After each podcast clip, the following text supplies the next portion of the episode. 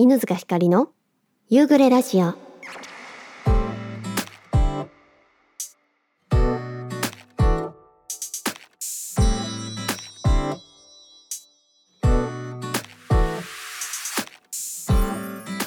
さあ始まりました。第74回夕暮れラジオになります。皆さんこんにちは。こんばんは。えー先週末はですね猿島に行ってきましたツイッターとか、えーインスタグラム TikTok をご覧の方は、えーご存知かと思いますが横須賀のねあの港から10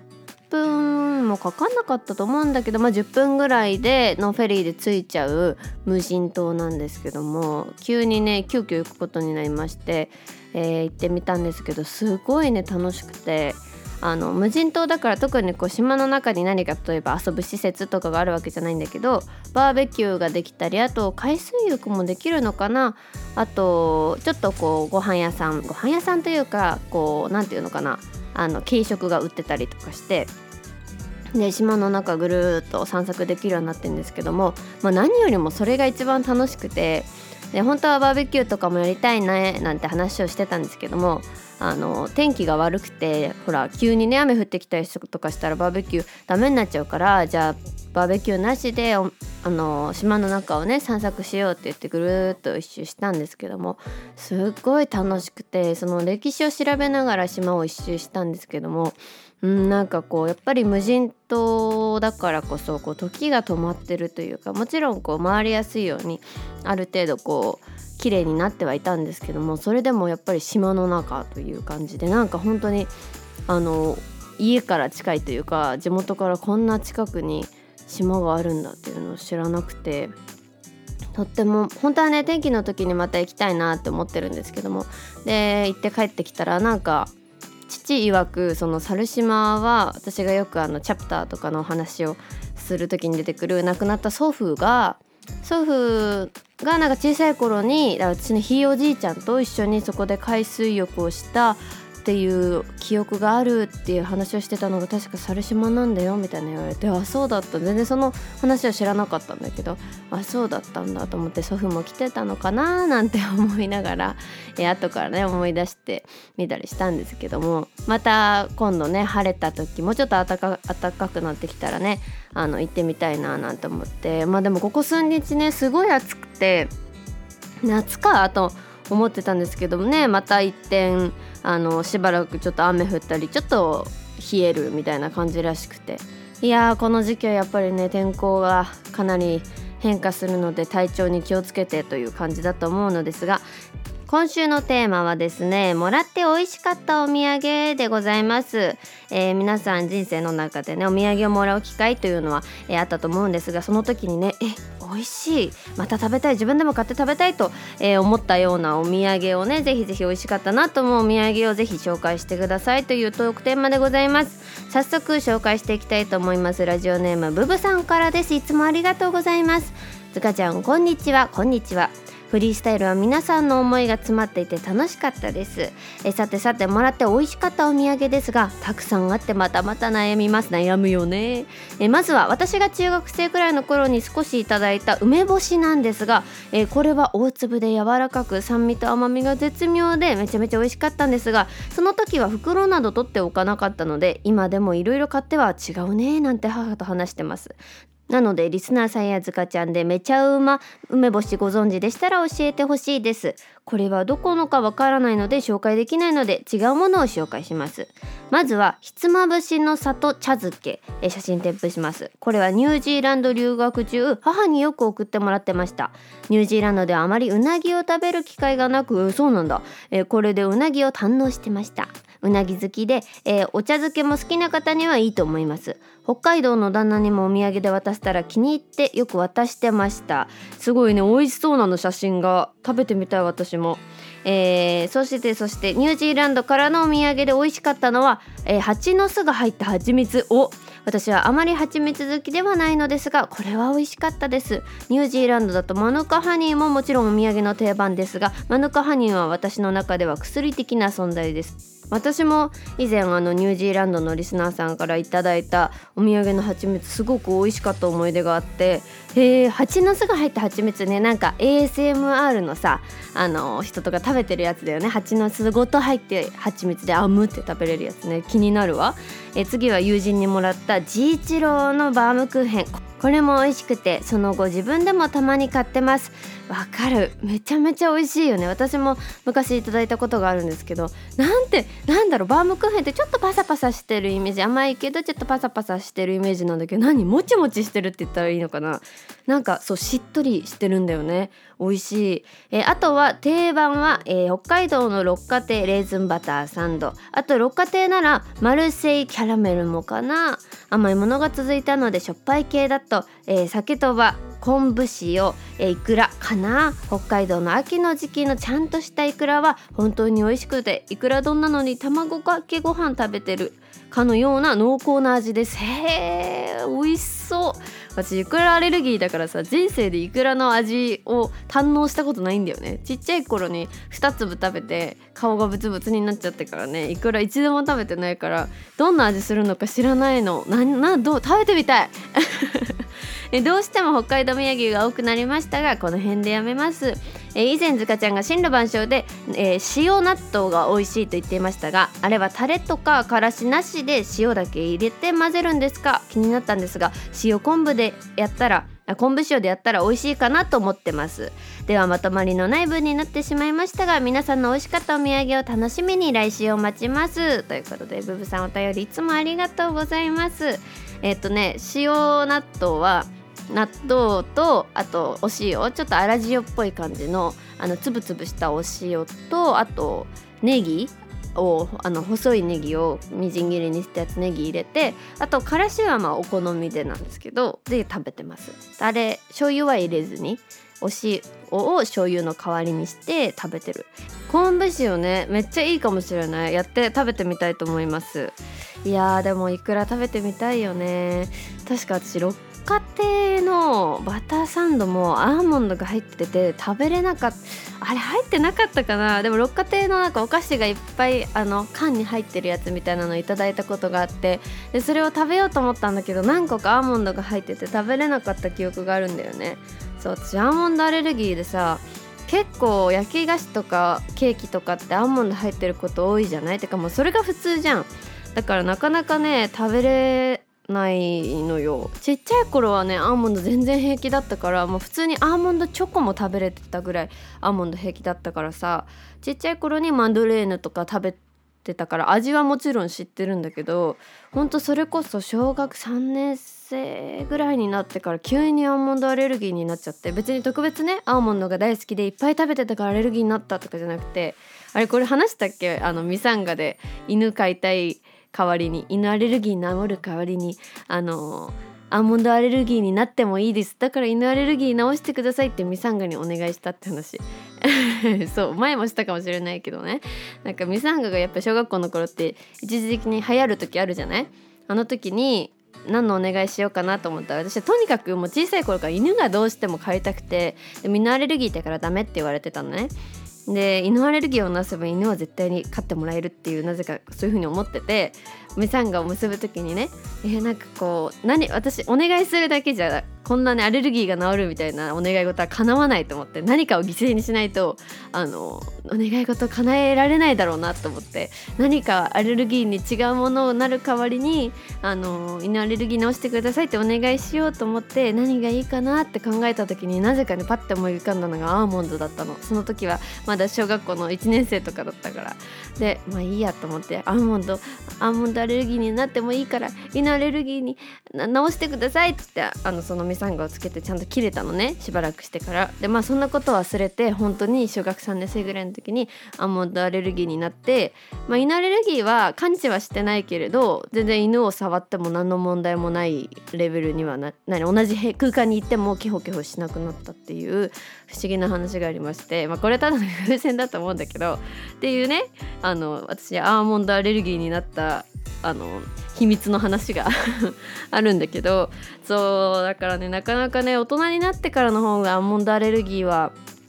なんか支障が出てますね。あのそれこそいただき物でえめっちゃ美味しそう食べたいって思ってもアーモンド入ってることとかもあるし自分でもさあの友達と出かけてケーキ食べようとか言ってあの焼き菓子とか見ようとしても一回絶対にアーモンド入ってませんかって聞かなきゃいけないっていう工程があってでしかもやっぱナッツ系のアレルギーってアナフィラキシーショックみたいなのが結構ひどく出ちゃうからお店の人もなんかこう製造工程で入ってる可能性があるから提供できませんって、まあ、もちろんさあの経営してる側は何かあったら困るから言ってくださるじゃない？そうするとやっぱりもうもうケーキが頼めなくなっちゃったりとかする場合もあるし。そうだからねなかなかあのアーモンドアレルギーちょっと直したい。直したいなって思うね。なんかどうかどうせだったらさアーモンドアレルギーになる代わりにじゃなくてなんか深海魚アレルギーとかにすればよかったって思うんだけど。ねほんと絶対に食べることはないさシマウマ シマウマもしかしたら触れるかもしれないけど嫌だな。なんか絶対に食べることのないアレルギーとねもしもみさんががのお願いが本当だとしたらね お願いすればよかったなって思ってそうだから食べれるものと食べれないものがあるのはなんだか辛いなと思う反面その分食べれるものを美味しいねあのものをたくさん食べようと 思ってる次第でございます。今回みんなに紹介していただいたやつもねこのひつまぶしの里は絶対にねネットでさん飲むと決めた。めっちゃ美味しいよね。私ひつまぶし大好きなんだ。頼んでみよう。ということでブブさんお便りいつもありがとうございます。続きましてラジオネーム J リーダーさんからです。いつもありがとうございます。ひかりちゃんこんにちは。こんにちは。ゴールデンウィーク明けからのひかりちゃんの精力的な活動にパワーをいただいています。ありがとうございます。楽しくやれるのが長く続くコツだと思うので気づいたことや感じたことをいろいろコメントさせていただきます。なんか親目線にもなりつつありますね。嬉しい。もう本当にねコメントの皆さんからこうやっぱ反応があると嬉しくてもっと頑張ろうってなるしそれこそなんかみんなが喜んでくれてるって思って長く続けられると思うので、えー、ぜひぜひコメントや反応していただけるのとっても嬉しく思っております、えー、さて今週のテーマの美味しいお土産ですが以前によりこ先生の動画でもアップしてありました山形県南陽市の満菊屋さんの南城だべ南女鍋というお菓子です、えー、新食感もなかクッキーで何とも言えない優しい味でサクサクふわふわの口の中でとろけるバター風味のお菓子です、えー、えちなみに南女鍋は、えー、沖玉弁沖玉弁へでいかがでしょうかという意味になります。私の住む村山地方ではナンタベッスというのがしっくりきます。同じ山形県でも庄内の海側になるとまた違うようになりますよ。2012年の山形、えー、米粉食品コンクールの優秀賞を受賞し第2回山形、えー、土産菓子コンテストの優秀賞を受賞している一品ですのでお墨付きですよ。どうぞ一つなんちょ食べかわいい。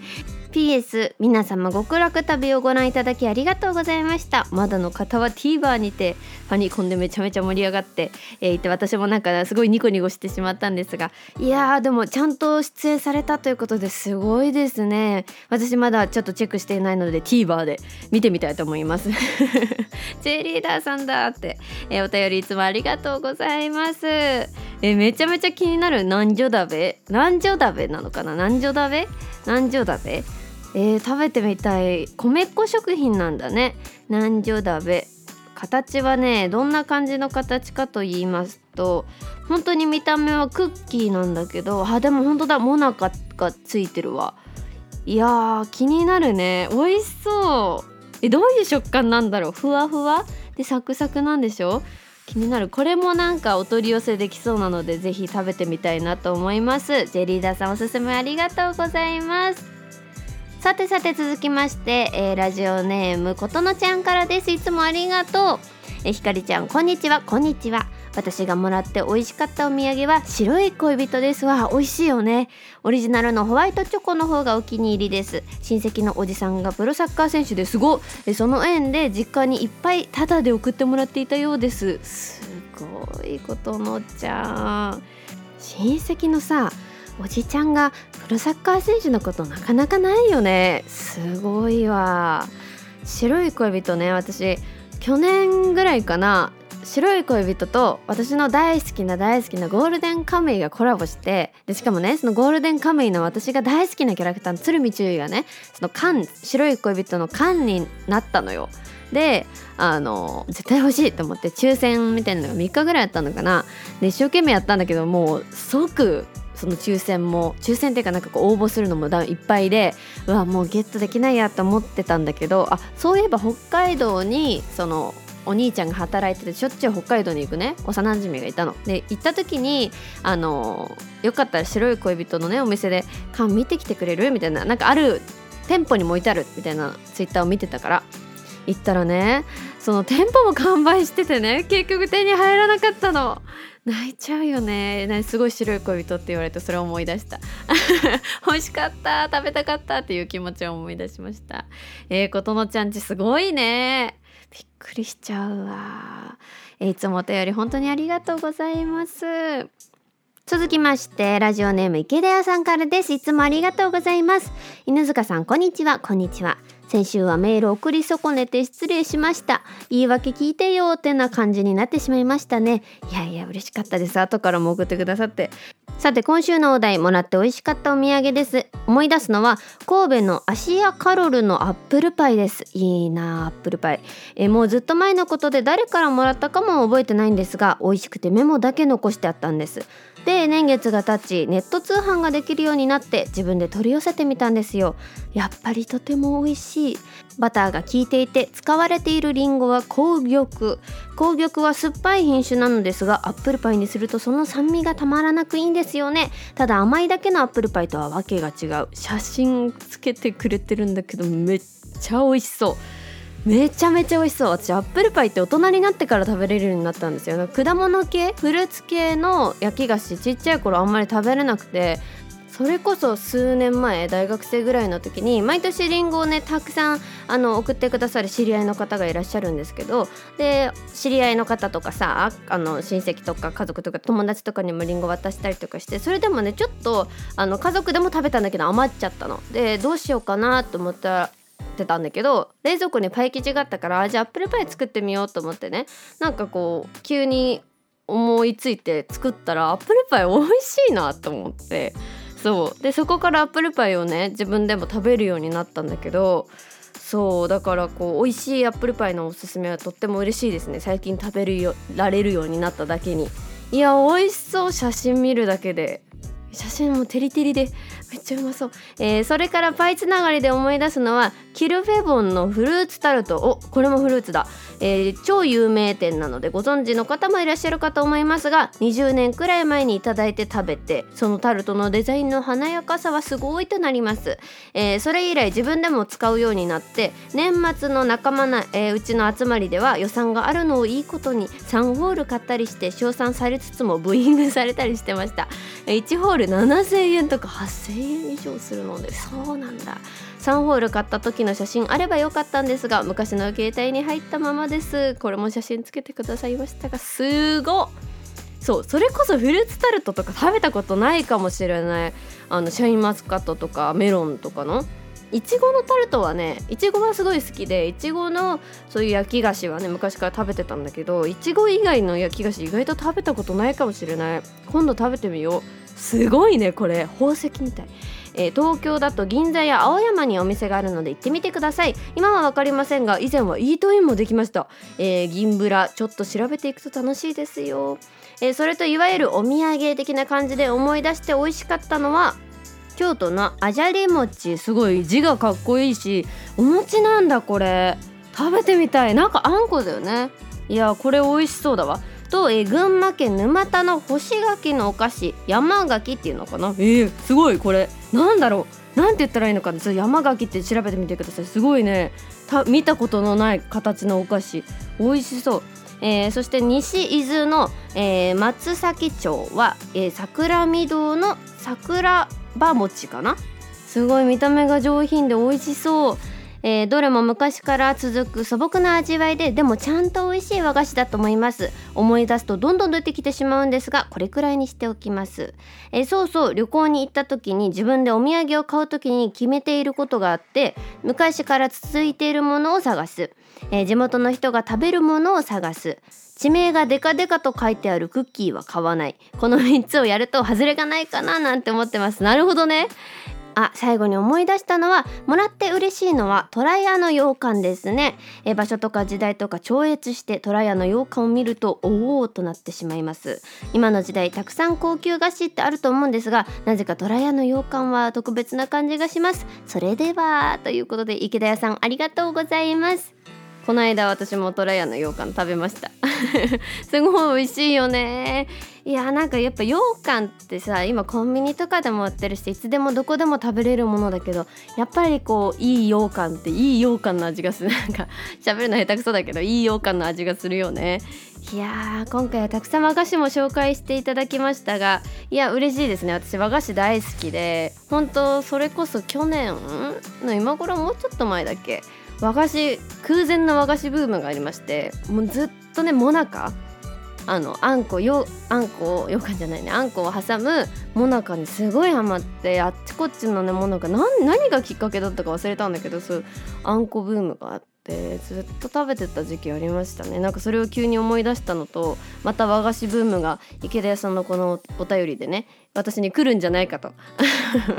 思っちゃったりしましたね。いやまずはこのあじゃり餅が気になるな。京都行きたいね。最近京都行きたいなってすごい思ってるんですがお取り寄せできそうなものからねぜひぜひ食べてみたいと思います。池田屋さんありがとうございます。続きましてラジオネームポンヌさんからです。いつもありがとうございます。犬塚さんリスナーの皆様こんにちは。こんにちは。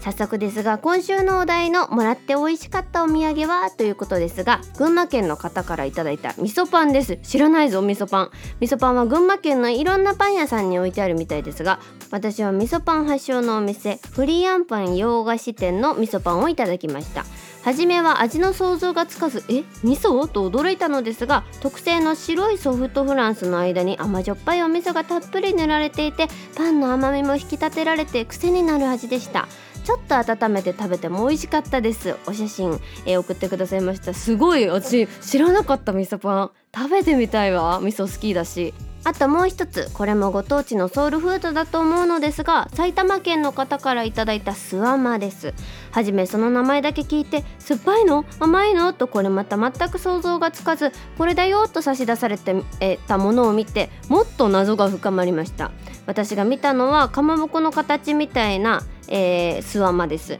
恐る恐る食べてみるとめちゃくちゃ優しい味でほんのり甘く何個でも食べれそうでした。西日本では全く馴染みがなくネットで調べると東日本でよく食べられているものみたいですがスワマは当たり前のような存在なのでしょうか。スワマはね私すごいあなんかこうどこにでも売ってるイメージがありますね。コンビニでもスワマ売ってるところあるしあの和菓子のコーナーに。スーパーとかの和菓子の一角にもスワマってあるあのー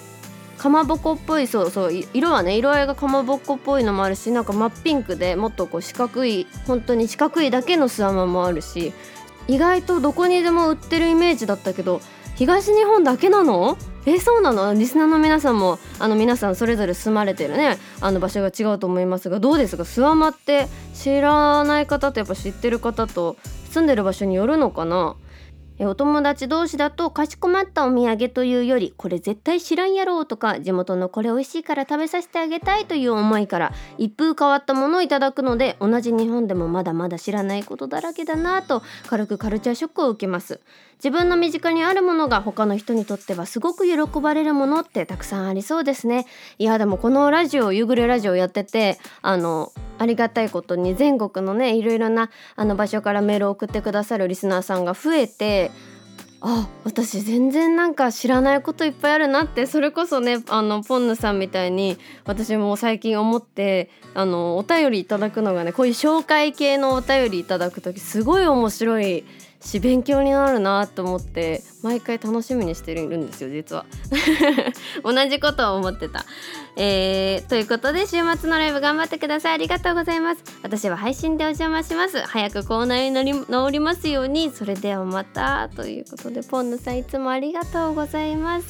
いや本当に住む場所によって全然違いますよね。なんかこう自分が当たりそれこそスワマもそうでした。なんかこう自分が当たり前だと思ってたものもそうじゃなかったりするしいや面白いよね。本当にこのラジオやっててよかったって思うことたくさんあるもん。みんながさ自分の地元のこれ美味しいですっていうのを紹介するあのお便りトークテーマがあった時もいやすっごい面白かった。全然知らないことお土産もいっぱいあるしさ場所もまだまだもちろん知らないところもたくさんあるしみんなが教えてくれるからね。嬉しいなと思っていつもラジオやってます。味噌パン私知らなかった。食べてみたいな味噌パン。でも味噌パンってやっぱ自分でさ味噌塗るんじゃなくてやっぱその現地の味噌パン食べたいから群馬県に行くしかないですねこれは。えー、食べてみよう行ったら。群馬県とかね栃木県とか。最近あの辺に旅行行くこと多くて。それこそ東京からだと思い立ったらすぐ行ける距離だからさ今度味噌パン巡りをしてみたいと思います、えー、ポンヌさんいつもお便りありがとうございます。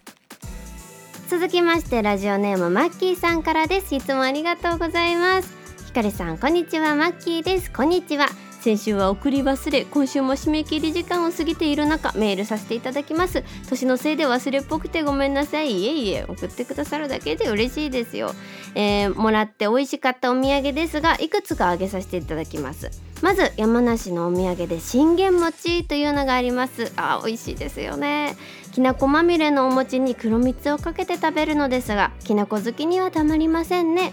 沖縄のお土産で美味しかったのは紅芋タルトですね。あこれも美味しい、えー、こちらもとても美味しかったです。ちょっとねチンしたりするんだよね、えー、それからかなり前ですが大学生の時の友人が香川県出身なのですが、えー、帰省した時に買ってきてくれる讃岐、うどんがとっても美味しくて衝撃を受けたことがあります。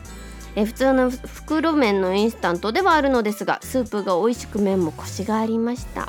当時は今ほど東京で讃岐うどんは知られ渡っていなくて関東の人からすると色の薄いスープに味するのかなと少し疑っていたのですがこれがまた出汁がちゃんと効いていて本当に美味しかったです。今は丸亀製麺などたくさんのお店が関東にもありますので時々コシのある麺のうどんを食べたくなりますね。まだまだ全国には食べたことのない美味しいものがあると思うのでお土産にもらえたら嬉しいですね。さて話が変わりますが先週のテーマ「聞いてよずかちゃん」で何がいいか悩んでるうちに忘れてしまったのですがちゃんとありました。実は娘が21日え日曜日に結婚します。うわおめでとうございます。式は本人たちの希望で我々両親兄弟祖父母おじおばだけでこじんまりと行う予定です。まだ子供が結婚するのに現実味を感じていませんがどんな気持ちになるのでしょうかね。またライブハウスか、えー、お便りで報告させていただきますね。では熱中症になりそうな暑さになってきましたので、えー、水分補給忘れずにいてくださいね。マッキーよりということでマッキーさんお便りありがとうございます。えー、娘さん結構結構おめでとうございます。いや素敵な嬉しい。いやこれこそ聞いてよずかちゃんで送ってほしかったですね。えー、すごい。そっかでもやっぱり子供の方がまあ子供も側はねもちろん結婚するってなった時にあのちゃんと結婚生活を送れるのかなとかさ大人に慣れてるのだろうかっていう気持ちもを持つだろうけどやっぱりご両親の方が意外となんかこう現実味がないというかなんかいつまでたってもさ子供は子供だからっていう言葉を聞くことがあるけどやっぱそういう感覚なのかもね。いやーなんかすごい素敵な日曜日ということは？え？あさってあさってだね。今日が金曜日で土日でね。あさってだよね。わあおめでとうございます。日曜日晴れだよね。よかった。もうこのまま絶対に晴れでありますようにってお願いしておきます。いや素敵な結婚式になるといいですね。いやお土産のさ件ももちろんすごいあのためになるし「いやわかる!」ってなってたけどもう結婚式にも全部持ってかれちゃった気持ちが。いやーすごい心がポカポカしました。今度ライブハウスでお会いした時また改めて、えー、おめでとうと言わせてください。マッキーさん楽しい幸せな結婚式になりますように。さてさて皆さんからの美味しそうなねお便りでお腹ペコペコになってしまいましたが、えー、私がね、えー、もらって最近美味しかったなって思ったお土産はそれこそブブさんが言ってた治一郎のバームクーヘンは自分でもそのいただいた後に買ってあの人に食べてもらいたいと思って自分で買ったぐらい美味しかったバームクーヘンですね。あとはねあのーお土産でいただいてから定期的にリピってるのはひもかわうどん？ひもかわうどんってどこなんだ？群馬県かな？ひもかわうどんはよくあの群馬県に行く知り合いの人とかが言ったら「お土産何がいい?」って言われたら「ひもかわうどん」っていうぐらい ひもかわうどんが好きですね。あのなんていうの？ペラペラのさ広い麺のうどんなんだけどすごいねお家で食べるとさらに特別お店で食べるのももちろん美味しいんだけどお家でねなんか食べるとすごい特別感があって私大好きなんですけども私のおすすめはこの2つになります、えー、ぜひぜひ今回ね皆さんたくさんおすすめしてくださいましたが、えー、後から食べたよとかこれ食べてみて美味しかったっていうのがあったらぜひまたお便りいただけると嬉しいなと思います、えー、さて次回のトークテーマですが、えお便りいただきましためるるさんからのお便りです。こんにちはこんばんは。こんにちはこんばんは。お便り書こうと思うと忙しくなってずっと締め切り時間オーバー。え口内炎が頻繁になるのはビタミン不足とも言われていますがやはり寝不足が一番の原因だと思います。それなえ私も若い頃は徹夜で本を読んだり、え縫い物をしたりしていたのでよくできてました。やっぱりあれなのかな？夜更かしなのかな？なんかちっちゃい頃からでもなりやすいんだよね私。えこれが歯に歯が当たる場所にできるから痛い。わかる。母から蜂蜜を塗りなさいと言われて塗り塗りしてました。あとは果物や野菜からの栄養を取るぐらいで睡眠不足をやめなければ治らないかも。そうビタミンは取ってるし野菜も果物も私大好きだから食べてるから多分睡眠不足だよね。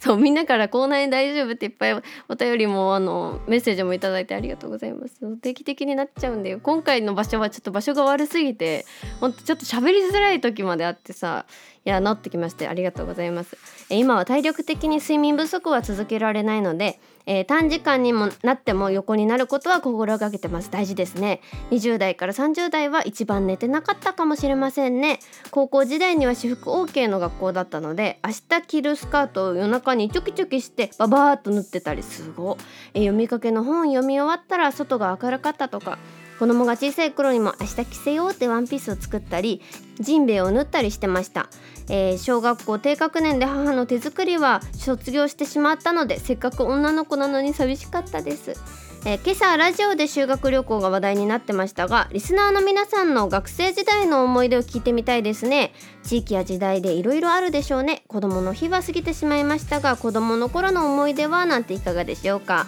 今回のお土産について話題がなかったので、えー、お題メールにしました。遅くなったのにごめんなさい。それでは張り切りすぎなずかちゃんへちょっぴり心配なメルルよりということでメルルさんいつもお便りありがとうございます。この間ね私あの「クレヨンしんちゃん」の映画の「大人帝国」っていう映画があるんですけどあれを久しぶりに見たんですよ。小さい頃それこそ私がまだ団地に住んでて幼稚園生だった頃に大人帝国のビデオがお家にあってそれを見るのが大好きだったの。で当時はさなんかこう大人が子供帰りしちゃったぐらいの気持ちで見ててしんちゃんが最後あのタワーを登っていくシーンで感動しているお母さんを見るみたいなぐらいのあの気持ちで映画を見てたんだけど大人になってあの映画を見たらなんかすごいうんなんかこうノスタルジーな気持ちになりましてなんかこう面白いなって思ったんですやっぱり子供の時に見てた映画が大人になるとこうも感じ方が変わるのかって。それは私が大人になってしまったからこのなんかこう懐かしさみたいなものに対する共感能力が上がったんだろうなと思って、まあ、一人でそんなこと考えてたんですけども。でその大人帝国を見た時にあのまあ、懐かしいその街並みとか風景とかが出てくるんですよ。で絵も「クレヨンしんちゃんの」その映画の中だったらかなりそういううん、なんかこう懐かしみをかんのを感じるような絵柄というか、まあ、いつも描いてるあの原画の方は多分同じ方なんだろうなと思うんですけどもすごいなんかこう雰囲気がねあってセリフ一つ一つも何か懐かしさを感じるようなセリフだったりとかしてうんなんかこう子供の頃に戻りたいなっていう思う瞬間って誰しもあると思うんですけどきっとその瞬間ってみんなそれぞれ違うじゃないですか。ということで、えー、今回このメルルさんから頂いたお便りと私のねこの大人帝国を見たうんジーンとなってるこの気持ちを合わせて戻ってみたいなと思う子供の頃の思い出はにしたいと思います。楽しかったとか印象に残ってるとかあの子供の頃の思い出ってねたくさんあると思うんですけどその中でもう一度今の自分が体験したいなとかあの時に戻ってみたいなとか、えー、そういうふうに思う思い出をぜひぜひ教えてください。メールアドレスは夕暮れラジオアットマーク Gmail.com でお待ちしております。そして、えー、早いことでもう来週の投稿で、えー、月末の投稿になりますね。月末といえば月末限定弾き語りのコーナーでございます、えー、ぜひぜひリクエストなどを、えー、送っていただけたらなと思います、えー、トークテーマの下の方にまた別でこうお便り、えー、リクエストのお便り書くのでもありですし、えー、後ほどリクエストだけのお便りを送っていただくのでも構いません。ぜひぜひリクエストしていただけると嬉しいなと思います。さて、えー、トークテーマとは別にお便りいただいております。オークランドからことなちゃんです。学校終わってこれからお家に帰ります。お疲れ様。ひかりちゃんの TikTok 見ました。ありがとうございます。え横須賀はカレーが有名らしいですね。食べてきましたか？友達が横須賀のなんだっけ？海軍カレーだけ？食べてるのをね一口いただきました。私はインドカレー特にバターチキンが大好物です。つかちゃんもカレーが好きだと聞きました。ルーから作りますか？お気に入りのお店やカレールーってありますか？あカレーが食べたくなってきた。可愛いお便り。えー、とのちゃんありがとうございます。私はね結構ルーから作ることが自分で作る時は多いかな。お家で家族で食べる時とかはあの市販のやつ使ったりすることもあるけど自分でゼロから作るってなった時は大体そうだね。ルーはあのスパイス調合から始めますね。あとお気に入りのお店やカレールー。お気に入りのお店は下北沢のカレー屋さんは結構カレー私が好きなタイプのカレーが多いかな。あの何て言うのかな。ザ日本のカレーみたいなカレーじゃなくてスパイスカレーっぽいカレーが大好きでそれがね下北沢だとそういうお店が多くて無水カレーとかそうそういうのをよく食べにあの下北には行きますね。お洋服も売ってるし一日下北で雑貨屋さんもあるしね。そして一日下北沢で楽しめるから、えー、ぜひぜひ琴音ちゃんも日本にまた遊びに来たら下北沢に行ってカレー屋さん巡りしてください。すごいもうね行列なのよ。土日とかに行くと。もうどこのお店も並んでたりするぐらい下北のカレーは美味しいですね。どこのお店もどこ入ったんだっけ。私なんか34か所ねカレー屋さん行って全部美味しかったんだよね。そうカレー食べたくなってきた私も。えことなちゃんお便りありがとうございます。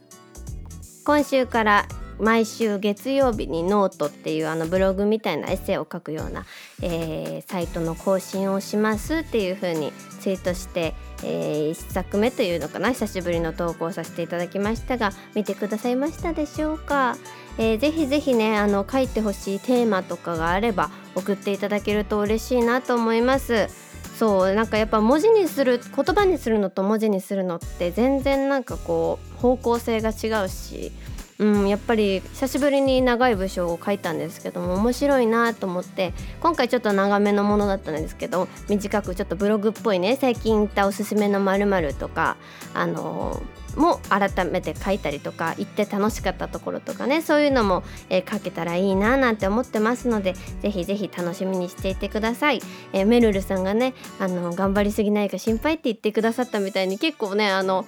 DM とかリプとかそれこそ配信の時とか無理せず頑張ってねって言ってくださることがあってすごい皆さんからそんな優しい気持ちで見守られてるなんてと思って嬉しくなっちゃいました。ありがとうございます。無理せずに頑張りますので引き続き応援していただけたらなと思います。